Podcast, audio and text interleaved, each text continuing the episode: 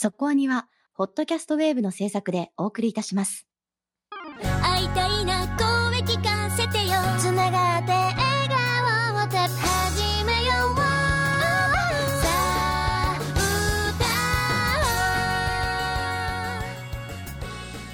ディープじゃなくそこそこアニメを語るラジオそこアニ。そこはに今日は秋アニメ新番組青高い特集ですがはい。今回仙外ですごく気になった作品があるんですよ。そうっすね。はい。スタッフおすすめ枠は普通最後にやるんですがなぜか冒頭にやりたい まあ、インパクトすごかったから。そう。まあ私も全然見る気なかったんですけど実はね。とにかく1話だけ見てくれと。言われまして。見たんですが一気に3話まで見てしまいましたまあ、1話見ていけるんだったら最後までやれる系だと思いますんであれは。はい。ほらもういつもタイトル言わない。いやメガトン級武蔵ですよ。うんだってタイトルで敬遠してるでしょみたいなところ絶対あると思うからししかもこれねまあ言ってしまえばレベル5の日野さんでしょ？でまあ実際、まああんまりアニメ的にはやっぱりターゲットは結構低いそうだと思うんですよ。と思ってたんですけど多分これその辺考えてないのかなってぐらいに そうね。シリアスな話とか。そう1話からシリアスだよね。そうロボット SF いや中に何でも入りゼーガっぽいものも入り込んでりゃゲッターっぽいのも入り込んでるしねマジンガーみたいなのも入ってるような要素的に？要素的にそうですし、でうん。人物描写かなりあの重たかったりするんでうん。でも作品全体のノリとしては、まあ、軽くはない夕方夕方アニメだよねこれね。ちょっとねロボットアニメの入門編って感じの作品ですよね。ほらここら辺の感想は後にしよはい。という感じで、えー非常に今季ダークホースだったので我々としてはぜひ、えーメカ好きにはおすすめしたいという作品でした。はい。ということでいきましょう。今日の特集は？2021年秋アニメ新番組青互い特集です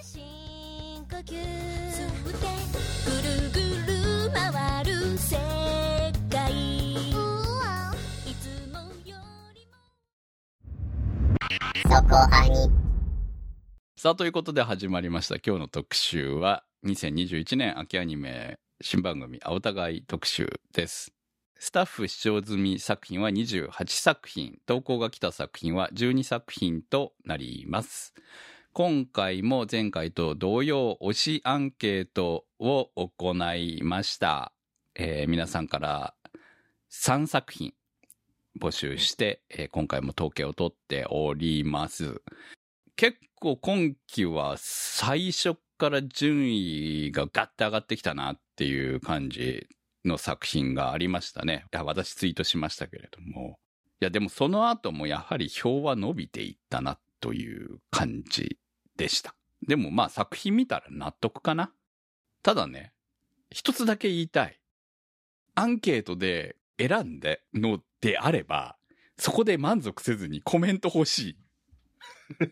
そうだね、うん。はいそう思いません？だって、まあ、アンケートに答えてくれるだけでもありがたいけどいやありがたいんだよ。めっちゃありがたいんだけれど、わやりやすいしね、我々もね。うんで、こう、見るきっかけをもらえて、すごくありがたいなとは思ってはいるんですけれども、でもね、さすがに、1位が投稿来てないと困らないですか？みんな避けたんじゃないの？それは絶対多いだろうなみたいなところがあったんじゃないですかね。まあね、というふうに3作品だから、こう、みんなね、その作品が自分の中での1位じゃない場合だってあるわけですよね、当然ね。でも入れておきたい。これ作品は入れておきたいっていう作品の中に入ってた可能性もあるし、でも純粋に1位だった可能性もあるわけでしょ？でも投稿来てないんですよ。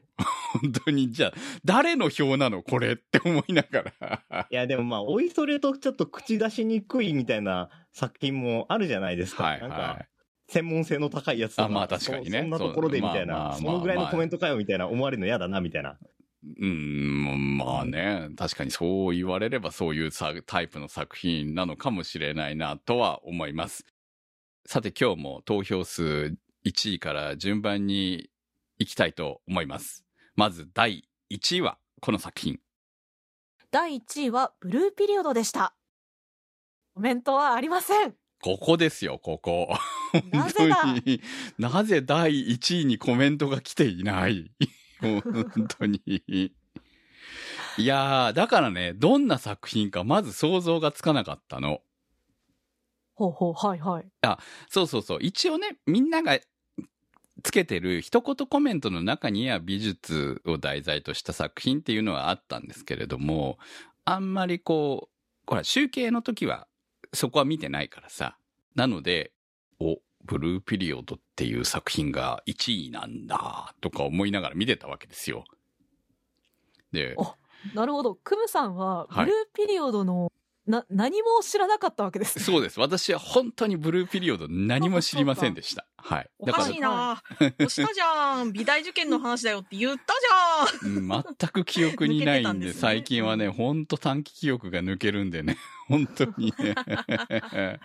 そうなんですよ。まあでも結構、あの、もともと評判が良い漫画の段階からね、はい。良くて、まあ人気もあったし、あの、まあ2020年には漫画大賞にも入ったんですけども、それより前から、この漫画すごい面白いって聞こえてくるタイプの作品だったんですよ。あ、そうなんですね。そうそうそう。なので、本当漫画好きな人は大体知ってるし、タイトルだけは聞いたことある。それが美術の漫画で、美術なのにそんなおもろいのっていうのは結構、たくさんの人が知っていた情報だったので、結構鳴り物入りのアニメ化っていう感じでしたね。はあ納得しました。はい。まあ、私はそういうことで全然知らなかったわけですよい。やー、全然いいですよ。こうやってね、作品を知る人が増えていくのがアニメ化のいいところだし。あまあそうだね。確かにね。原作欲しくなるよね。確かにね。これ見るとね。これ多分アニメが終わった後に一気に買ってしまいそうな感じがします。いや、いいですよ。あの、この前、マガポケの方でチケットを、あの、たくさん多めに配布してくれて、チケットで読める話数が増えていたので、私はそれで7巻の半分ぐらいまで読ませてもらいました。面白かった。ね。7巻の半分だとちょうど一区切りついた後ぐらいですね。そうですねなるほど、なるほど。なるほどね。全然わかんないけど。いやー、ああなんですか？本当に。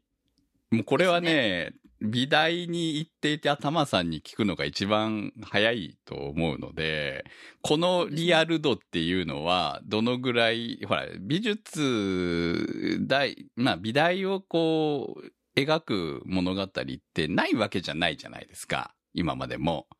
うん。めったにないけどね。でもないわけじゃないから、だからその中で、このブルーピリオドは、まあ美大受験というものも含めて、今の段階はまだ受験の段階だから、その、どんな感じなの？正直、その美大に入った後の作品は結構いろんなところにあると思うんですけど、ハチクロとかね、はいはいはい。あると思うんですけど、受験を描いてる作品が少ない理由はね、これぐらいギラギラしてるのが楽しくなるのかどうかっていうのは一つ大きな疑問だからだっていうのはあると思うんですよね。まあ普通にあるあるですよ、あれは。なるほどね。ええ。みんなあれを乗り越えていくわけですね。え、みんなパレットをガリガリやり出すの？私、湯画家じゃないから、あの、油絵の方のことはあんまりわかんないですけど、やっぱり好評があったりとか、はいあのは、い。ピリつく空気感みたいなのは、やっぱり、しかも特に二浪してるから3年分味わってますよ。ああ。ね。やっぱりこう、一浪もせずに入れる人たちはほんの一握りなわけですね。学校によりますけどね。ああ、なるほどね。と、この作品は、要はこう、知らない世界を覗き見るタイプの作りにうまくしてるじゃないですか。はいはいはい。美術ってやっぱりなんとなく難しいとか、わかんないとか、良いとされているもの、良いと、良いように見た方がいいのかしらって思いたくなる業界とか、まあ、世界というか、そこをね、あ、そんなことないよ、食べ物と一緒だよとかもすごくわかりやすい例えだし、そうですよね。つかみからピカソの絵って俺でも描けそうじゃね？はね、すごいみんな思うことだと思うんでね、うんうんわかるっていう感じだと思います、あれは。なるほどね。絵描いてる人でも、そういう入りなんだっていうのもね、ちょっと、私、ヤトラの言葉で好きなのが、これはまだアニメになってないかな。絵を描くって魔法みたいだと思ってたみたいな言い方をしてるのが、私自身も本当にそうだと、正直未だに思っていて、でもそうじゃないんだが、崇高だと思っていたものが自分の近くに降りてきてくる感覚がすごく楽しいんだけど、それでもこの作品って、やっぱり崇高になっていくのが、なんだろう、このね、距離感がすだって選ばれた人しかなれないものじゃない。言ってしまえばさ。あの、そう、努力した人が言ってるのに、でもやっぱり選ばれた人なんだに帰っていくのがねう、ん。なんだか遠くてね、いろんな私は美術世界の人じゃないから余計に思うはね、でもあることだろうとは思うんだけれども、それはね。でも、やはり美術の世界っていうのは、その後飯が食えるのかっていうところまで含めて、めっちゃ高い世界かなと思ってるんですよ。ね、実際ご飯食べていけるんですか？みたいな話そう、そこまでのね、天才でもね。うん 天才だからって言って、ね、飯が食えるのかって言ったら、そうではないわけじゃない。天才と仕事になるはまた全然別の話別ですからねですからね。うん天才って言いますけど、天才って言われる人たちはまあ100%努力してるので、まあ、そりゃそうでしょうね。うん。そう。一番最初の方に森先輩が言ってた、努力してるのに、あの、才能があるからって言われちゃうのはちょっと、みたいなこと言ってたのとか、そうだよねってすごい思った部分ではありましたね。あの先輩可愛かったね。わかるわ。うん。みんな好きになっちゃう気持ち。ああいうきっかけになる人の出会いとかから始まるっていうのもなんかすごくリアルだなっていう感じがありますね。そうね。彼は逆に言うと何でもできちゃうタイプの努力家ではあったけれども、じゃあ何になりたいかっていう部分が欠けてたわけですよね、結局ね。でそこが、自分のことを表現したいっていう気持ちはいっぱいあったはずなのに、うんそれをこれまで出す術を知らなかったっていうのが一番大きかったのかなって気はしますね。はだからやっぱり作中でも誰より繊細な部分とかは持ってるし、い。うんい。きなり泣いちゃったりとかしてましたよねし。てましたね、確かにね。ああいう人種は結構あるあるだよなっていううん。感じですね。いや、これはね、あのー魅力的なキャラクターもたくさんいますし、話したいことは山ほどあるので、えーどこかのタイミングで特集になることはもう間違いないと思います。コメントもなかったので、その時にたくさんお待ちしております。はい。そして第2位。海賊王女、伊藤つくしさんからの投稿です。とにかくアニメーションの絵作り、動きのクオリティがすごい。コミカルなお笑いのお芝居、ド派手なアクション、すべてにおいて手抜きを感じさせないストイックなまでの作り込み。10年前に海賊に襲われ孤児となったフェナの生い立ちと、託された透明なプレート状の石の謎。少女漫画から飛び出してきたようなおてんば娘のフェナと、強いくせに奥手なナイト役の雪丸の恋愛要素など、見どころ多数。王道とも言える要素を贅沢に丁寧に作り込んでいる感じがひしひしと伝わる期待作です。ありがとうございました。これがですね、私が途中経過を発表した段階で、えー第1位だったんですね。まあ、ブルーピリオドと競っていたというのは事実だったんですけれども、本当僅差で、えー第2位になりました。これもね、面白い。本当に。アンケートナンバーワンは伊達じゃないって私書いてますからね。まあ、この時点ではナンバーワンだったんですよね。本当ね。いや、見たいものが何でも詰まってるじゃないですか。大公開時代的な舞台に忍者も登場するし、見たいもののオンパレードだし、みたいな。海で忍者見れるってなかなかない設定ですよね。ない設定だと思いますよ。ねっていうか、日本をね、ああいう時に描く時って結構難しいんですよ。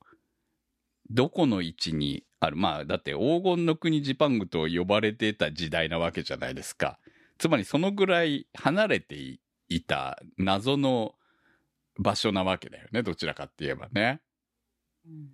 だから、そこに忍者として、まあ、いわゆる侍とか忍者とかそういうものを放り込むっていうのは、結構、こう、うまくごまかさないと、時代設定上難しかったりとかすると思うので、いやでも正直、パイレーツ・オブ・カリビアン VS 忍者みたいなタイトルの映画あったら見たくないですか？いやでも見たいと思いんですわかりますわかります そそういうものを見せてくれてるって感じだと思うんですよね、これ。う。はいはい。確かにそんな感じだね。うん。まあ、多少ほら細かいことはいいじゃん。まあ、時代交渉とかはね、どうでもいいと思うの。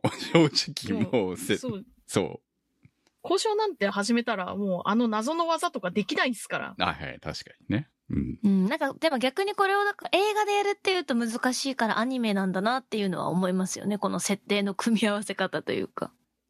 ああ、確かにね。でもこれ映画でも見てみたいよね。本当にね。ハリウッドとかで見てみたくない？確かに。劇クオリティだなっていう感じのものですよね。うん。ねチーム的には Be the Beginning のチームに近いんですかね、これって。IG と中澤勝人さんって。ですね。うん確かにね。うん。いやー、面白いもん作ってきましたねっていう、この、海賊もので、王女で、ねえ、まあ、確実におてんばで、みたいな、もう、テンプレ的なんだけれども、やっぱりテンプレって面白いんだなっていうのを、こう、表してくれるような作品。いや、やっぱりね、ヒロインの魅力が高いね。あんな神々しい見た目してるのになんて残念な中身なんでしょう。ああ、それはありますけれども。そこがいいんじゃん、そこが。そう、かわいい。かわいい本当にかわいいうん。そうそみんな、どのキャラクターもそうなんですよね。なんかちょっとギャップがあって面白いっていうのが、うん。すご。い魅力でした。はい。雪丸かわいいですね。そう。なんかベリーショートも珍しいなと思って見てました。そうう、ん髪切っちゃうんだと思って、もったいないと思いながら見てたよ。うんうんでも、こう、少しずつ伸びていくんだね。ちゃんとね、作中でね。うんっていうシーンもこう、今後伸びていくんだなっていうのをこう、オープニングとかエンディングとか見てると思うので、あ、そのために切ったのかっていうね。うん。こう、古来より断髪イベントのあるアニメは名作ですよ。はい。私の勝手な思い込み。はい。いやいやいやいや、そうかもしれないと思います。まあ本当にね、2位は伊達じゃないという作品でした。続きまして、第3位。作眼、ゴルゴスさんからの投稿です。コミカルでハイテンション、ロボットアクションも爽快です。何よりキャラが魅力的でメメンプ、ガガンパー親子がバディ感を増していくのがいいですね。あと、私の中の声に出して読みたい名前ランキング第1位になりました。頑張れメメンプ。ありがとうございました。僕まだこれ1話しか見れてないんですけど、1話最後の方で結構、あ、このアニメ人死ぬんだって正直思ったんですが、その後の雰囲気とか暗くなったりはしないよね、2話3話と。スカッとした気持ちで、始まるぞっていう感じが熱かったです。なんかよりポップになっていって、サクサク進むというか、テンポ感がすごくスタイリッシュで見やすくはなっていきますし、やっぱりこのメメンプとガガンパのちょっとこう、対立じゃないけど、喧嘩もありつつ、やっぱ子供と大人なんでその辺の成長も描いていくような感じで、謎も増えて、キャラも増えてってどんどん増えていく感じですね。うん、やっぱり雰囲気としては明るく、ハイテンションでやっていく感じの話なんだね。そうです。だから、だからあそこにずっとなんかこう、なんか謎がずっとあるんだけど、これどうなるんだろうっていうのが、ちょっと控えてるような形なんですよね。ほの暗くはないですね。だから展開は。親子で旅に出るっていうのもいいなって思ってて、ちゃんとその親としてこう心配する部分とか、子供がちょっと背伸びしたい感じとか、でも外の世界に出たらめっちゃ怖いことがいっぱいあってっていうのが、うまいこと描かれてて面白いって思います。続きまして、第4位。月とライカとノスフェラトゥー、宇宙さんからの投稿です。この作品は吸血鬼というよりは宇宙開発がテーマとなっています。注目はソ連の宇宙開発がモデルであることです。社会主義体制をアニメで描くのは珍しい。時代は犬を宇宙に送り出した後、人類初の有人宇宙飛行に至るまでの1960年前後。登場人物の中にガガーリンに当たる人がいるのでしょう。そして人類を宇宙へ送る前段階の実験体に選ばれた吸血鬼の少女イリナですが、声優はなんと林原めぐみ。深夜のワンクールもののヒロインはあまり例がないのではとびっくりしました。イリナの無事を願いつつ最後まで見たいと思います。ありがとうございました。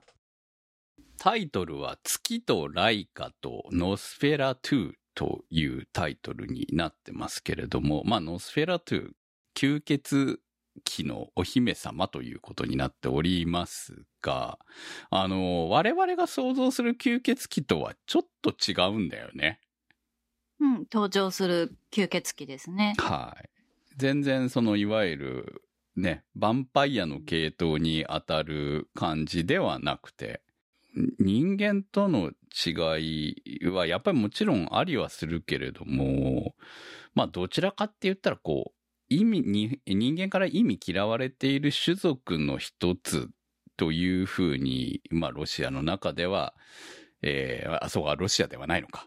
という、こう、そういうふうにね、こう、特別視されている一族だっていう形です。はい。まあ、そその吸血鬼を宇宙に上げようと。はい。最初にね、ワンコが上がるので、うん。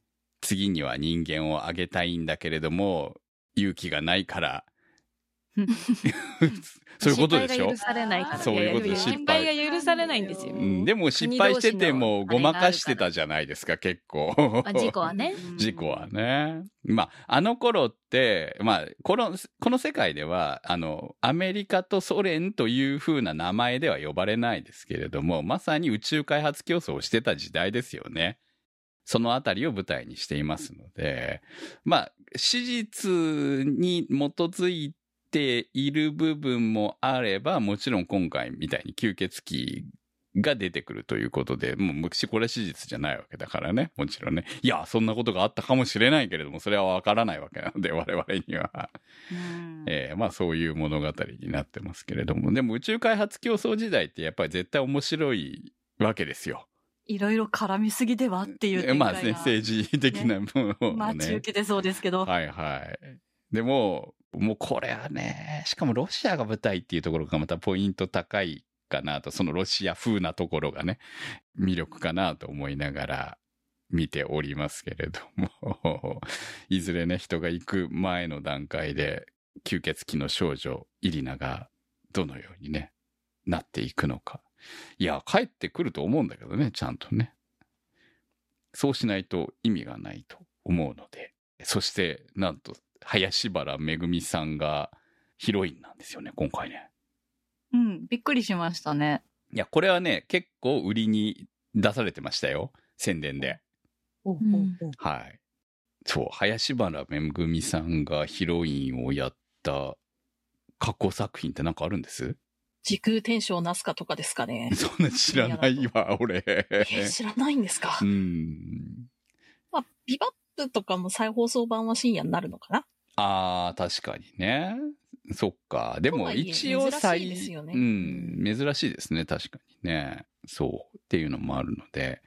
このお話、こう、林原さんが、まあ、ヒロインだなって分かった時に、え？って思ったんですけど、吸血鬼だからいいのかもっていうのは、すごく思いましたね。なんか同じ人間だと、やっぱりちょっと、今のやっぱ声優さんと、その演技がそんなに違和感はないですけど、やっぱ林原さんだと思ってしまう、やっぱ自分はいるので、うんこう。吸血鬼って言われたらそうだな。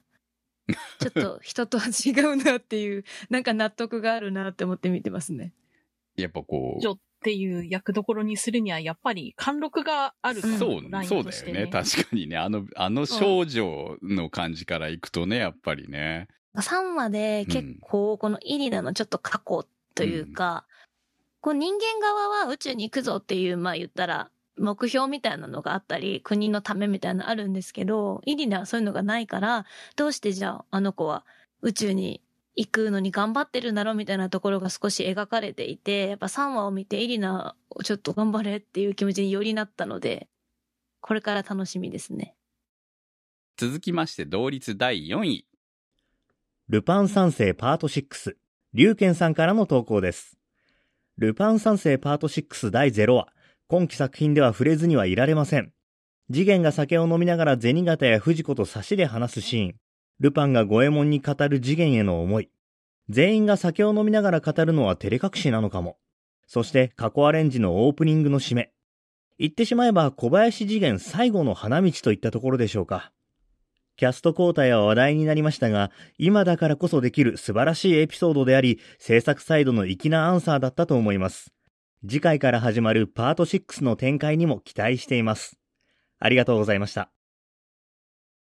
実はですね、コメントの方で第1話といただいていたんですが、第0話に訂正させていただきました。今回のルパン三世パート6に関しましては、まず、えー第1話の前にエピソード0時代が放送されました。えー次元大介役の小林清さんが最後の出演となって、まあ、大塚明夫さんにバトンタッチするんですけれども、まあ、最後の小林次元が、このエピソード0で描かれるっていうことで、まあ、コメントもいただきましたが、まあ、そういう感じのね、物語が描かれまして。こういう、こう、引き継ぎ会をアニメで作ってもらえるって、やっぱりルパンの歴史があるんだなって、ここまで。まあ、1971年から、はい、ありますからずっね。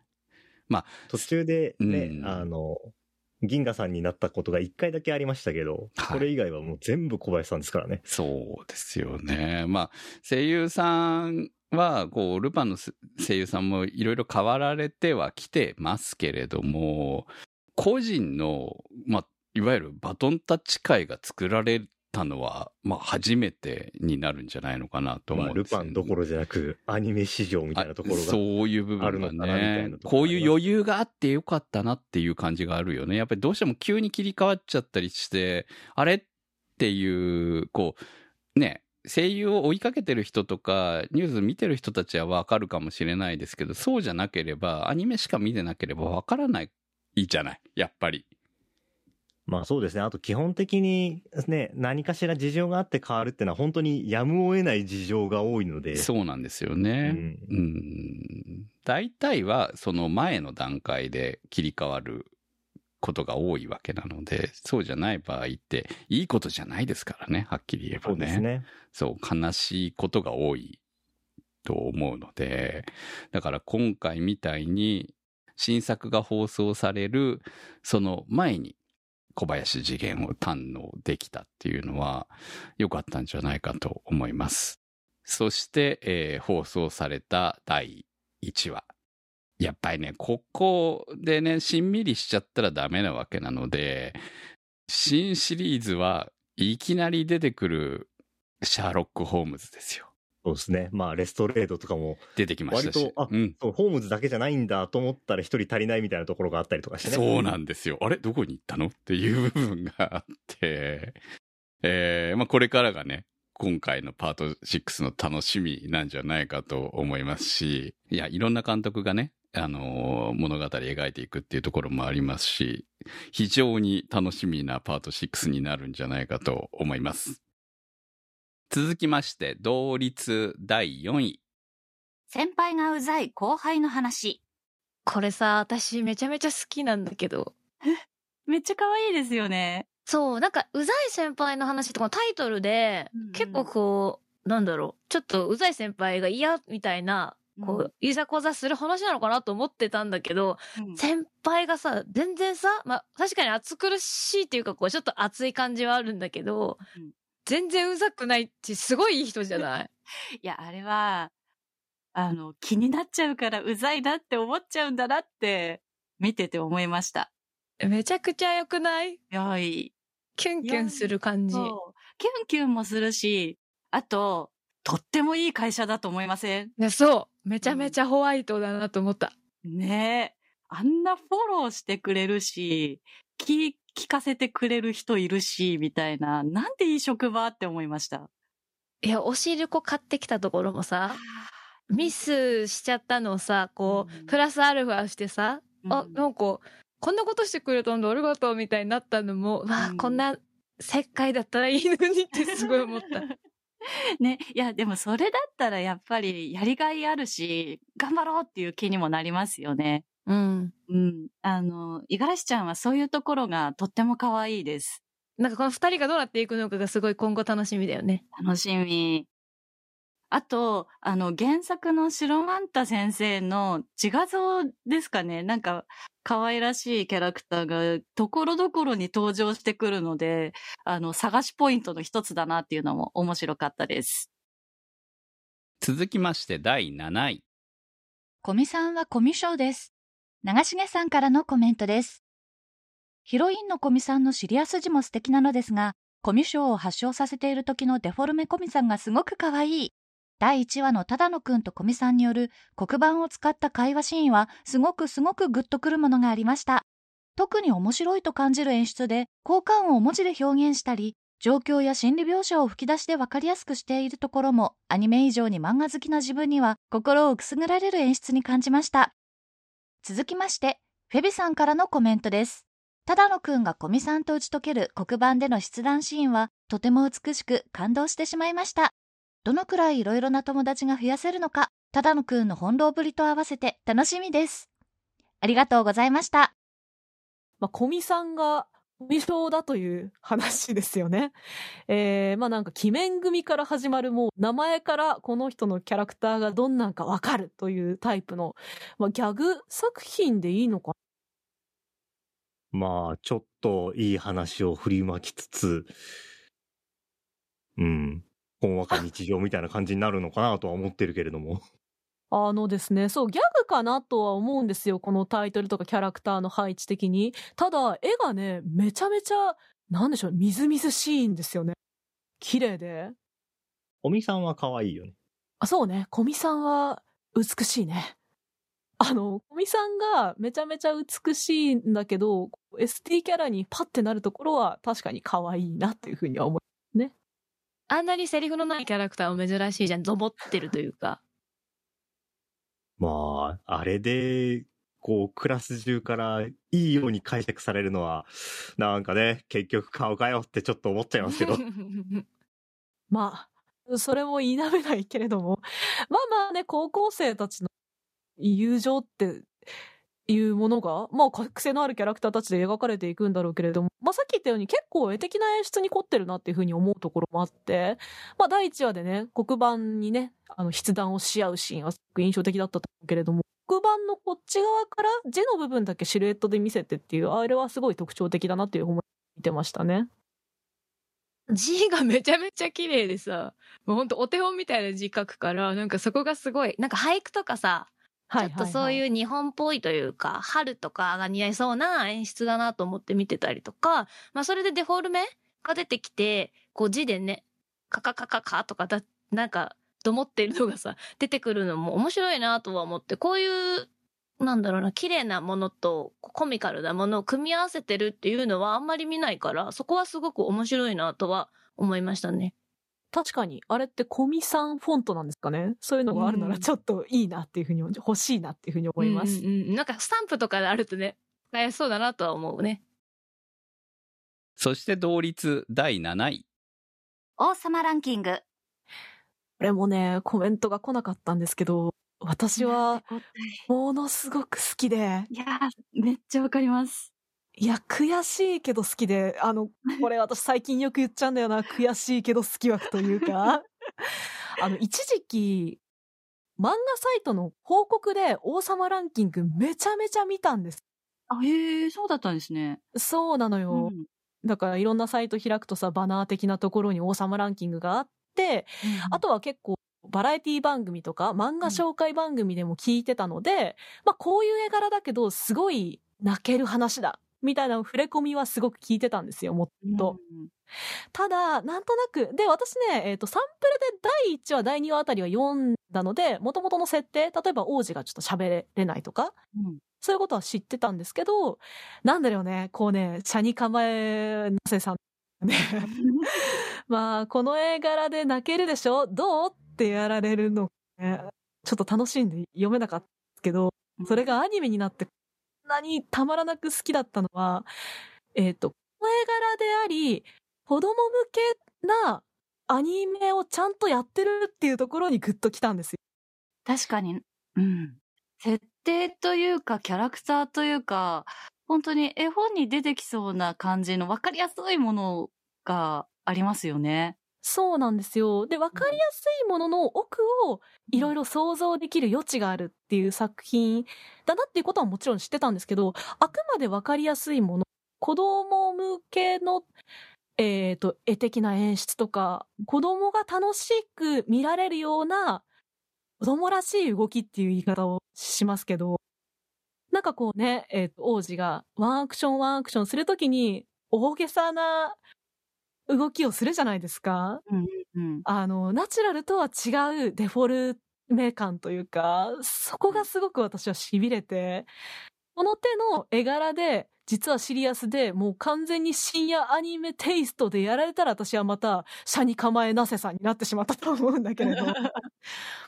なんかね、すごい愛しくって、王子もそうだし、他のキャラクターもね、影だって可愛いし、弟だって可愛いし、うーん、なんかね、すごい私はこの作品はね、もちろんね、物語も見たら、見れば見るだけ秀逸な設定が、えー盛り込まれているなと。とにかく、アニメーション、アニ、アニメーティング、えあれか合ってるかな？わかんないけど、まあそこにすごくビリビリ痺れました。うんほんとね、買ってもいいなって思う。好き。いや、本当に、あの、え、まだ2話だよねって思うくらいに、めっちゃ泣けました、お話。そうね。あれはね、持ってき方ずるい。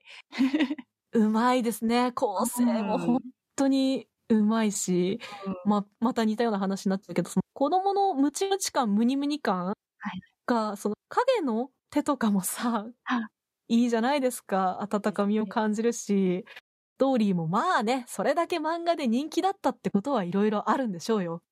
はいあとはね、こう、王様ランキングっていうタイトルもすごい奥が深そうだっていうことをもう第1話にして提示してきてるこのお話のね、上手さ。ちょっと参りました。いい作品です、これは。楽しみにしてます。続きまして第9位。 takt op.Destiny このアニメは、こう音楽のこうスコアを、こう人間が宿して、こう生まれ変わって、ー。うん。それで D2 って言えば敵と戦うっていうお話なんだけど、結構この1話でさ、音楽が結構重要なんだなっていうのを知らしめて、2話からえーっていう展開で私すごいびっくりしたんだけど、2話から、その、なぜこうなったのかっていうのが繰り広げられているところで、結構想像してたのと違ったんですけど、それもまた、あの、ああ、なるほどねってなったので、びっくりしました。この後どうなるんだろうもうすでに2話から辛いと思ってて、そういう意味ではこの話はこう音楽がどんどん出てくるからね、この D2 っていうのが何なのかっていう謎もそうだし、うん。主人公のこのタクトっていうのが、このムジカート、うんまあ女の子に食べられてる、生命力を食べられてるよって言われてる展開のこの設定とかも、どう回収するんだろうなっていうのも見どころではあるので、アプリ原作というか、メディアミックスですね。うーん、なるほど。なんかそのアプリと一緒にアニメをやっている感じなので、結構絵も綺麗ですし、可愛い女の子もいっぱい出てて、このアプリの方もすごく気になりましたね。そうですね。うん広い王子さんの企画なので、やっぱり私は桜大戦で育ってるから、むむってなりますね。当たる時と外れる時あるんですけどね、私の好みの中で広いさんの作品って当たりの作品だといいなって思いつつ、すごく当たり作品の予感がしています。続きまして第10位。吸血鬼すぐ死ぬ。ミンシェルさんからのコメントです。タイトルが一度聞いたら忘れられないインパクトがあり、キービジュアルも含めてキッズアニメっぽいなと思いつつ第1話を視聴しました。が、予想以上のハイテンションギャグ作品で吸血鬼ドラルクが砂化するたびにスナーというボイス効果音が連発するのが面白すぎます。吸血鬼ハンターのロナルドとの掛け合いもいいですね。オープニングの2人のダンスもかっこいい。そして何といってもアルマジロのジョンの可愛さにやられました。ドラルクのために短い手足でけなげに動く姿にキュンキュンします。3話の時点でもおかしなキャラが増えていますが、原作では今後も続々とキャラが登場するらしいとのことなので、とても楽しみです。笑って、すっきりしたい人には一押しの作品です。続きまして、笹メガネさんからのコメントです。吸血鬼という題材にしては、とにかく暗い要素は一つもなく、底抜けに明るく、面白く、何回死んでも何回でも蘇るドラルクを見ていると、なんとなく勇気と元気がもらえる、そんな楽しいアニメだと思いました。軽快で痛快な福山さんの演技によって、とても愛くるしく見えてくる魅力がありますね。オープニングを見ていると、まだまだキャラクターが登場しそうなので、どんなやりとりが飛び出すのか、とても楽しみです。ありがとうございました。私この作品1話だけしか見てないんですけど1話でこの吸血鬼の主人公何回死ぬんだよと思ってめちゃめちゃ面白かったですすごい、ほんと些細なことで死にますよね。すなーって言いながら、さあ。いやだってもうあれですよ自動自動ドアに挟まっただけで死にますからねこんな儚い命あるって思いますよね。まあ死ぬっていうか砂になるというかねどういう仕組みなんですかねあの体はすごく死にやすい代わりに、すごく蘇りやすいっていうのが特徴なんだとは思うんですけど、あまりにも軽やかに死ぬので、もう突っ込みも追いつかねえよっていうスピード感がすごくいいですね。うんメインでわけわかんない感じでわーって言い合ってる裏で結構絵も細かくて1話とかコンビニの店員のお姉さんなんか我関せずでおにぎり食べてたりとかしてそういう細かいものも拾っていくとキャラクターも個性的なのにそこもあるんだって面白かったです正直、あまりにも情報量も濃いし、笑いどころも頻発するので、15分で許してって思う時がある。もう2話分詰め込まれてる気がするから、お腹が、お腹がいっぱいでもう笑いすぎてお腹が痛いからそろそろ休ましてみたいな感じの作品なんですけど、笑いたい時にはすごくいい。私、最新話まで追いかけてるんですけど、追加で出てきたキャラクターとかもまあひどいし、まあ、特に2話に出てきたあいつだよ。大塚明夫にあんな仕事をさせてはダメまあちょっとね、見てみたいっていう人はぜひね、あれ確認してほしいですね。いかに大塚さんにひどい仕事をさせてるのか、ほんと見てみてほしい。同率第10位。境界戦記。小田半世紀さんからのコメントです。久しぶりの本格的シリアスリアルロボットアニメ。それもサンライズ制作ということで、嫌が王でも期待してしまいます。世界観は支配された日本。それも主要経済圏によって分割統治されているという設定です。サンライズらしくロボットとは言わずにアメイン。そして操縦を助ける AI 搭載と設定も完璧です。AI が可愛く、キャラがちょっと漫画っぽいのは視聴者の年齢を下げたいからかな。それにしても、ゲリラではなくレジスタンスとする硬派な設定からも、ちょっと上の年齢を狙っているように思えます。最近すっかりご無沙汰のリアルロボットものとしての成功を祈っています。はい、ありがとうございます。まあコメントにもあった通り、サンライズの新ロボットアニメなんでねっていうところはあるんですけど、まだね、やっぱり話がそこまで動いてない、キャラクターも出揃ってないので、こっからどうなるかなという段階ではあるんですけど、逆に言うなら、3話やって、そういうことになってるということは、かなり丁寧にこの後やっていくのかなという、そういう期待を持って見てますね。まあ、モビルスーツ的なことをアメインって言うんですけど、アメイン自体のデザインは結構今の時代のトレンドとは違うところから攻めてんだろうなっていう変なデザインが多いです。あの、言葉を選ばないと。最近あんまり見ないデザインですよね、ああいうの。そう。あまあ、主人公機もそうなんだけど、特にあの、敵のデザインがかなり変なのが多くて、僕は1話に出てくるバンイップブーメラン君がめっちゃ可愛いなと思ったんですけど、なんなのあの、ちあの短い手足はみたいな。今期ロボットものが多いから、やっぱり個性を出していかないとねっていうのもあるんで、すごく面白いアプローチだなと思いますね。うん。で、やっぱり、あの、メカ作が、あの、アップになればなるほど、ああ、やっぱ、かっこいいなって思うし、で、あのね、ちょっともったいないなと思うのは、透明で見るより動いてるところとか、立体物になってる、プラモデルになってるのを見た方が、かっこよさがわかるデザインがね、多い気がするんですよ、これ。なんかすごいサンライズあるあるですよね。動いた時がかっこいいって感じ。で、キャラクターは今のところそこまで、あの何、悪が強いのは出てきてない。あの、割と等身大のキャラクターが多いので、まあ、これは期待してこの後見てったら、ね、あの、ギアスの後半みたいにすごいことになるかなっていうのでね、見ていきたいです。続きまして、同率第10位。大正乙女おとぎ話。ラコシレトさんからのコメントです。伝統も少なく星の方が目立つ夜空や、スマホもなくゆったりと時間が流れる大正時代をめでています。ペシミストの男子と天真爛漫で春の嵐のような可愛い女子の純愛者。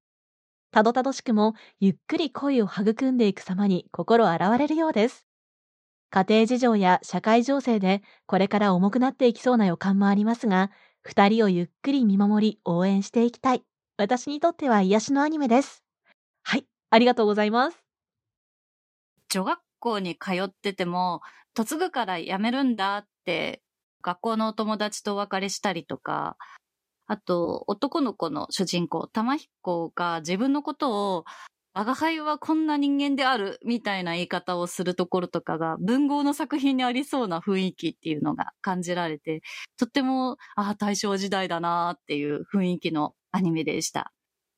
なんか、ゆずの嫁ぎ先のご主人様に尽くすんだっていう姿がとても愛らしくて一生懸命で癒されます。世を嫌ってしまうのも納得な背景を持つ玉彦なんですけど、この奥様のゆずとの出会いでほのぼのしていく生活がとても楽しみです。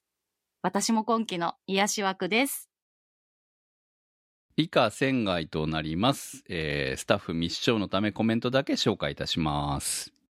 86第2期。シリコンの谷のシカシカさんからのコメントです。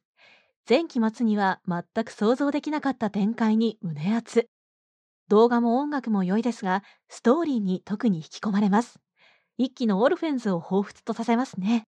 今期はシンとミリーゼの再会を願いながら見続けます。はい、ありがとうございます。見える子ちゃん。サブレ鎌倉さんからのコメントです。霊が見えるようになってしまった主人公の四谷美子の日常を描いたコメディ色の強いホラー作品です。基本的に美子は霊と戦うということはなく、無視して平常心を保つというスタンスで、その時の心理描写が非常にコミカルで可愛らしいと思います。2話で登場した猫の霊のように悪霊以外にも存在するようなので、毎回どんな霊が登場するのか楽しみです。そして特筆すべきは随所で描かれる太ももを強調したアングルで、あの石族レビュアーズと同じ監督制作会社だけあって非常に強いこだわりを感じます。はい、ありがとうございます。舞妓さんちのまかないさん。アビマルさんからのコメントです。隙間時間で1話見られるのがいいです。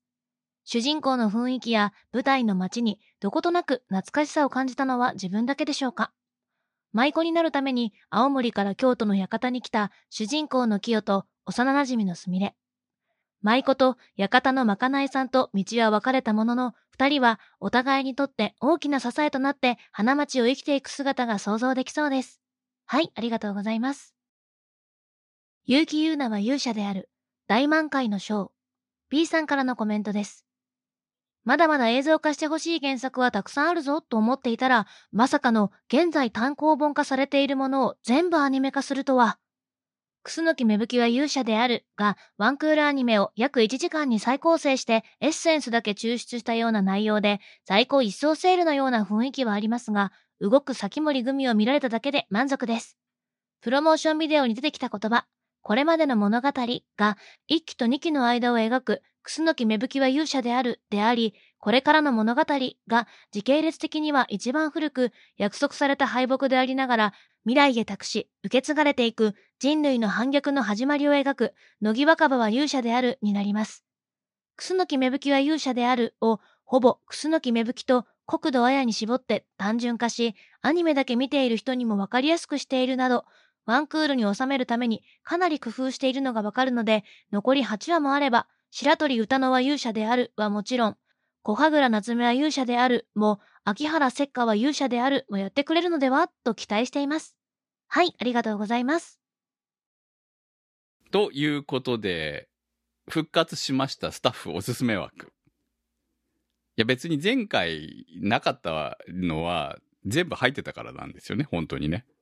まあ、今回もそれな感じで結構量が少ないですね。そうですね。スタッフおすすめ枠。まあ、だって冒頭で言ったメガトン級武蔵が、まあ私たちの今、今季ダークホースだよねっていう話をしていたぐらいですかね。はい。や、これは本当見てほしいよね。一度ね。メガトン、マジで1話だけ見てう、ん。いけるんだったら、今公開されたやつ全部見れるから大そうそうそう丈夫よっていう。そう。そんな感じですよ。本当に。いけるいけるって感じ。い1話見て、これダメって思ったら、まあ、合わなかったんで、いいと思うんですよ。うん。まあ、一応子供向けっぽいなっていう感じはあるので、その、無理してまでは見なくていいんだけど、なんか、ここの中には、未来のね、ロボット好きを育てる何かがあるんじゃないかと思っているので、まあ、それもあるうし、ん。おまあ、その子供の悩みなんだけど、それを見て大人が、あ、子供の悩みだなだけでちょっと済まないぐらいに重たかったりするから、そう両方楽しめる作品だとは思います。S あとは好みかどうかだとう思う。ん、あとは SF 的なものでも、こう、なんか見せてくれる部分があるなと思っているので、よく作ってんな、今回って思って。ただ、このバランスがどこまで続くことができるのかっていうところが、私の中ではちょっと、ね、疑問点はないわけではないんですよ。勢いがありすぎるから、そうそうそう自分の好みを飛び越えていくんじゃねえかなそう、置いてかれねえかなっていうのが一番怖い。そう、そこなんですよね。まあ今の子供たちにはそれでもいけるけど、自分がそこについていけるかがわからないっていう感じはちょっとあないわけではないですね。そうですね。ただ、子供向け枠だから、まず自分たちはターゲットじゃないねって言って見ないでいると、うん。うん。実はすごい面白い作品っていうのはめちゃくちゃいっぱいあるわけで、で、多分きっとこれはその一本だったんだろうなって感じはするから、そうちょっと気になったら見てみてほしいですね、本当にね。うん。タイトルから、こう、避けないっていう感じですね、今回ね。うん面白いと思うよ。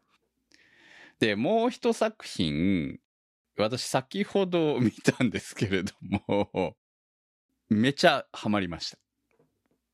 最果てのパラディン。すごく癒し枠だった。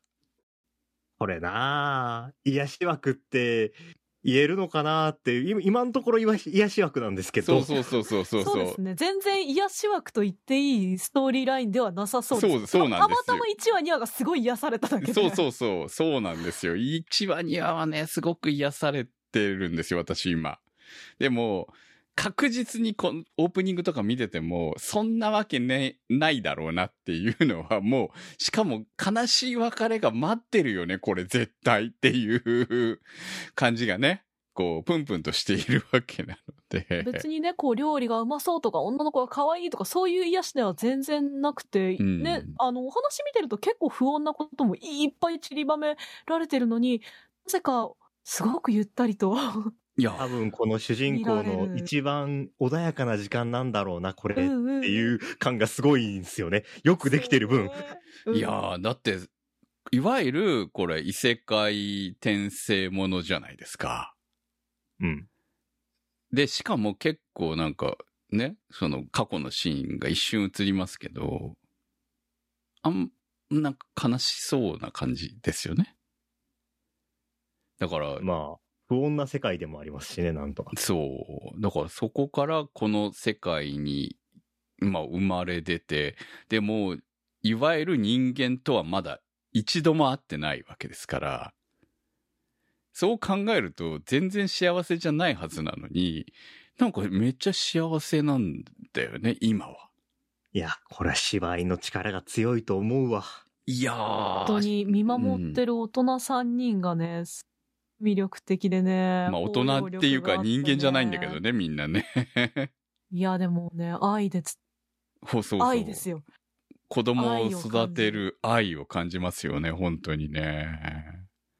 いや、そこが良くて、よくできてるっていうか、まあ演技もだけど映像もだし、この後のことを、いや、この、この映像でやってくれるわけでしょうん。そうです辛いのがま出てくるんでしょうし。だってね、オープニングにいるじゃん、本当に。でもなんかな、人間と出会うことが本当に幸せなのだろうかという、ね。そうそうそう、そんなことまで考えちゃうよね、もう。そのまパまそこにラディンって。誰にとってのパラディンなんやろな、みたそいうな。なんだよ。そこもあるしね。パラディンって、アンデッドを払う役だよね。和世騎士とかね。ねだから。どちらかって言ったらね。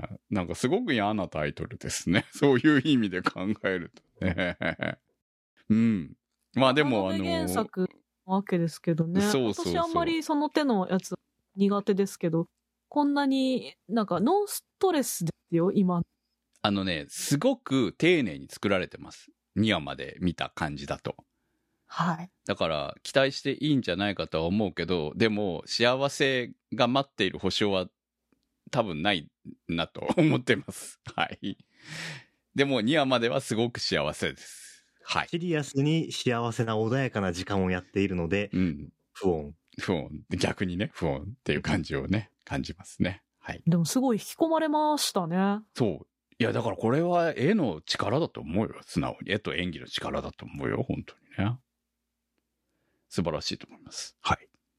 ということで、えー、スタッフおすすめ枠2作紹介いたしました。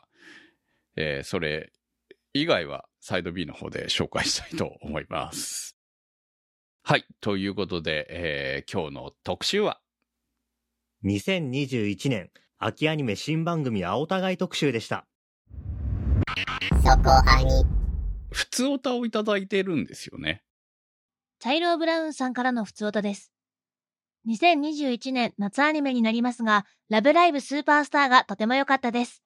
スクールアイドルが5人揃うまでの葛藤や、そして5人揃ってからの奮闘が丁寧に描かれていて、とても楽しく見られました。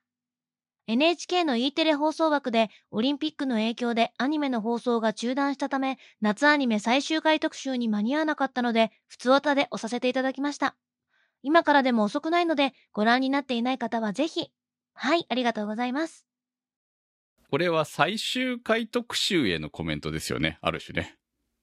そうですね。だって今、ほら、ずれちゃうからさ。なかなかまとまって終わらないから、この手の作品がいくつか出てきちゃいますよね。ねえ、確かに、ね。語りどころが難しいタイミング。ううん。で、しかもうちの番組で特集しないタイプの作品だと、ね、コメントしたいけどできないみたいな時が出てきますよね、確かにね。でも全然こうやって送ってもらったら読めるタイミングは読みますので。はい。はい。ラブライブスーパースター。どうでした？いや、めちゃめちゃ良かったんですよ。ラブライブシリーズ全部見てるんですけど、こうやっぱり、ラブライブの無印とサンシャインが、やっぱりこう、廃校阻止するっていう流れで来てて、その後二次学は、まあソロでアイドルをやっていて、今回は新設校で、まあ廃校とかではないんですけど、入学する人が少ないから継続が難しいよねってところで始まって、もうね、この今までのラブライブシリーズをちゃんと経たストーリーになってて、そうだよね、もうこれしかないよねっていう展開にはなってるんですけど、今までのラブライブと違って5人になってるし、こ、なんだろうな、今までのラブライブってやっぱアイドルをやることによって学校を救うみたいなのが一番大きかったんですけど、今回のラブライブは、ちゃんとアイドルを目指して優勝を目指すみたいな方にどんどん進んでいくので、ちょうどコリエラの一旦区切りはついたんですけど、これ絶対2期あるよねっていう終わり方をしているので、私は2期がすごく楽しみですし、ま、まだ発表されてないんでわからないんですけど、こんだけ力を入れてるわけだから絶対あるなとも思っているので、すごく見たいっていう、これぐらいの熱量を持ってるのにどこでも喋れないっていうこの今の状態。わかる？でもサイド B とかでも喋ってるんですよね、結構ね。そうね。はい。こういうはぐれてしまった作品とかの話は結構してます。あ、そこで言うと、あの、まあ、ラブライブと同じように最終回読書に間に合わなかった枠で、あの、あ、でもまあ喋ったけど、リメイン最終回がね、また良かったんですよね。いや、マジで良かったです。いやー、すごいね、エモ、エモかったよえね。ー、よかった。なんか、語りたいところが盛りだくさんじゃなかったですか？そう、盛りだくさんだったし、そのね、うんそれこそね、こう、記憶が、えっ、と、なくしてしまったり、戻ってきたりの主人公、湊くんですけど、彼のその、勝ち方というか、うん。どうやってけ試合を結論付けるかみたいなところ。て生き方もね、本当記憶が戻ったあの性格の悪い湊くんならではのやり方がね、また熱いしさ、あの、ちょっとこの手の作品で負けてもいいというのはよくあると思うけれど、なんだろうな、絶対に勝つぞから負けてもいいへの変遷の仕方がすそれもまたエモーショナルだと、まあ物質のね、ホワイトボードっていうずっと伏線というか、あの、仕掛けがね、あったわけで、それが最後、ああ、こうシリーズをまとめるのかという、あの、ラブラブとは違って、これは本当にワンシリーズとしての完結ぶりが素晴らしい作品だったなと思います。これもね、サイド B でまだまだ語りたいネタがたくさんあるタイプの作品だっ、まあ、あの、よかったらね、こう、サイド B の方で語っていることもよくありますので、たまには気になったら、えーチケットを買ってみてもらえると嬉しいなと思います。ふつおたのコーナーでした。そこアニそこアニサポーターズ募集。そこアニの運営を応援していただくサポーター制度。そこアニサポーターズ。1週間1ヶ月のチケット制で応援していただいた方のお名前を番組内でご紹介いたします。好きな作品の特集に合わせてのスポット応援も大歓迎チケットはそこアニ公式サイトからご購入いただけます。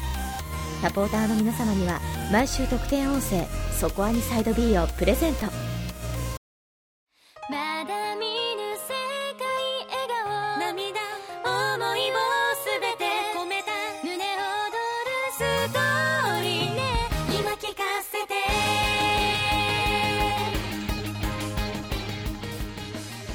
お送りしてまいりました、そこアニです。はい。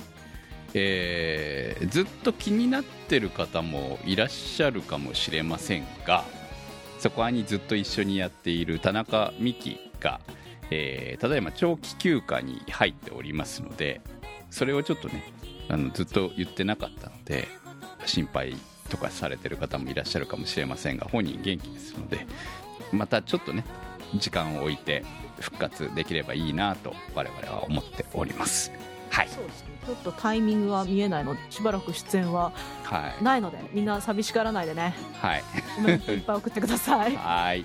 ということでよろしくお願いします。はい。ということで、えー今回もたくさんのコメントありがとうございました。でも1位は欲しかったね。本当ね。本当ですよ 何でも言うけど。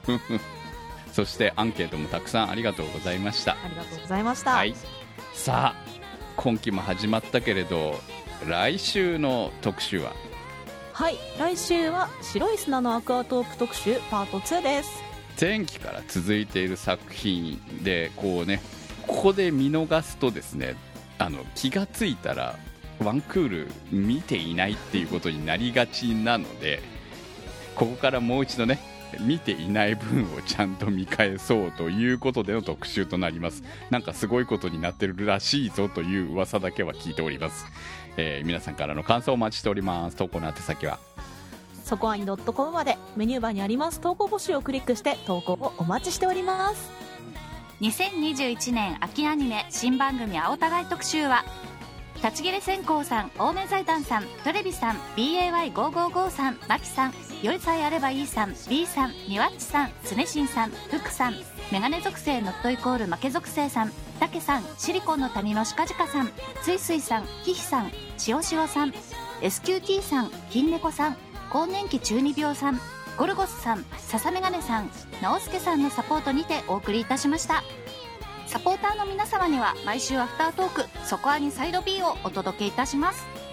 今週もサポートありがとうございました。それではまた来週お会いいたしましょう。お相手は私くむと。なせひとみとタマと小宮明人米林明子と。宇宙世紀仮面でした。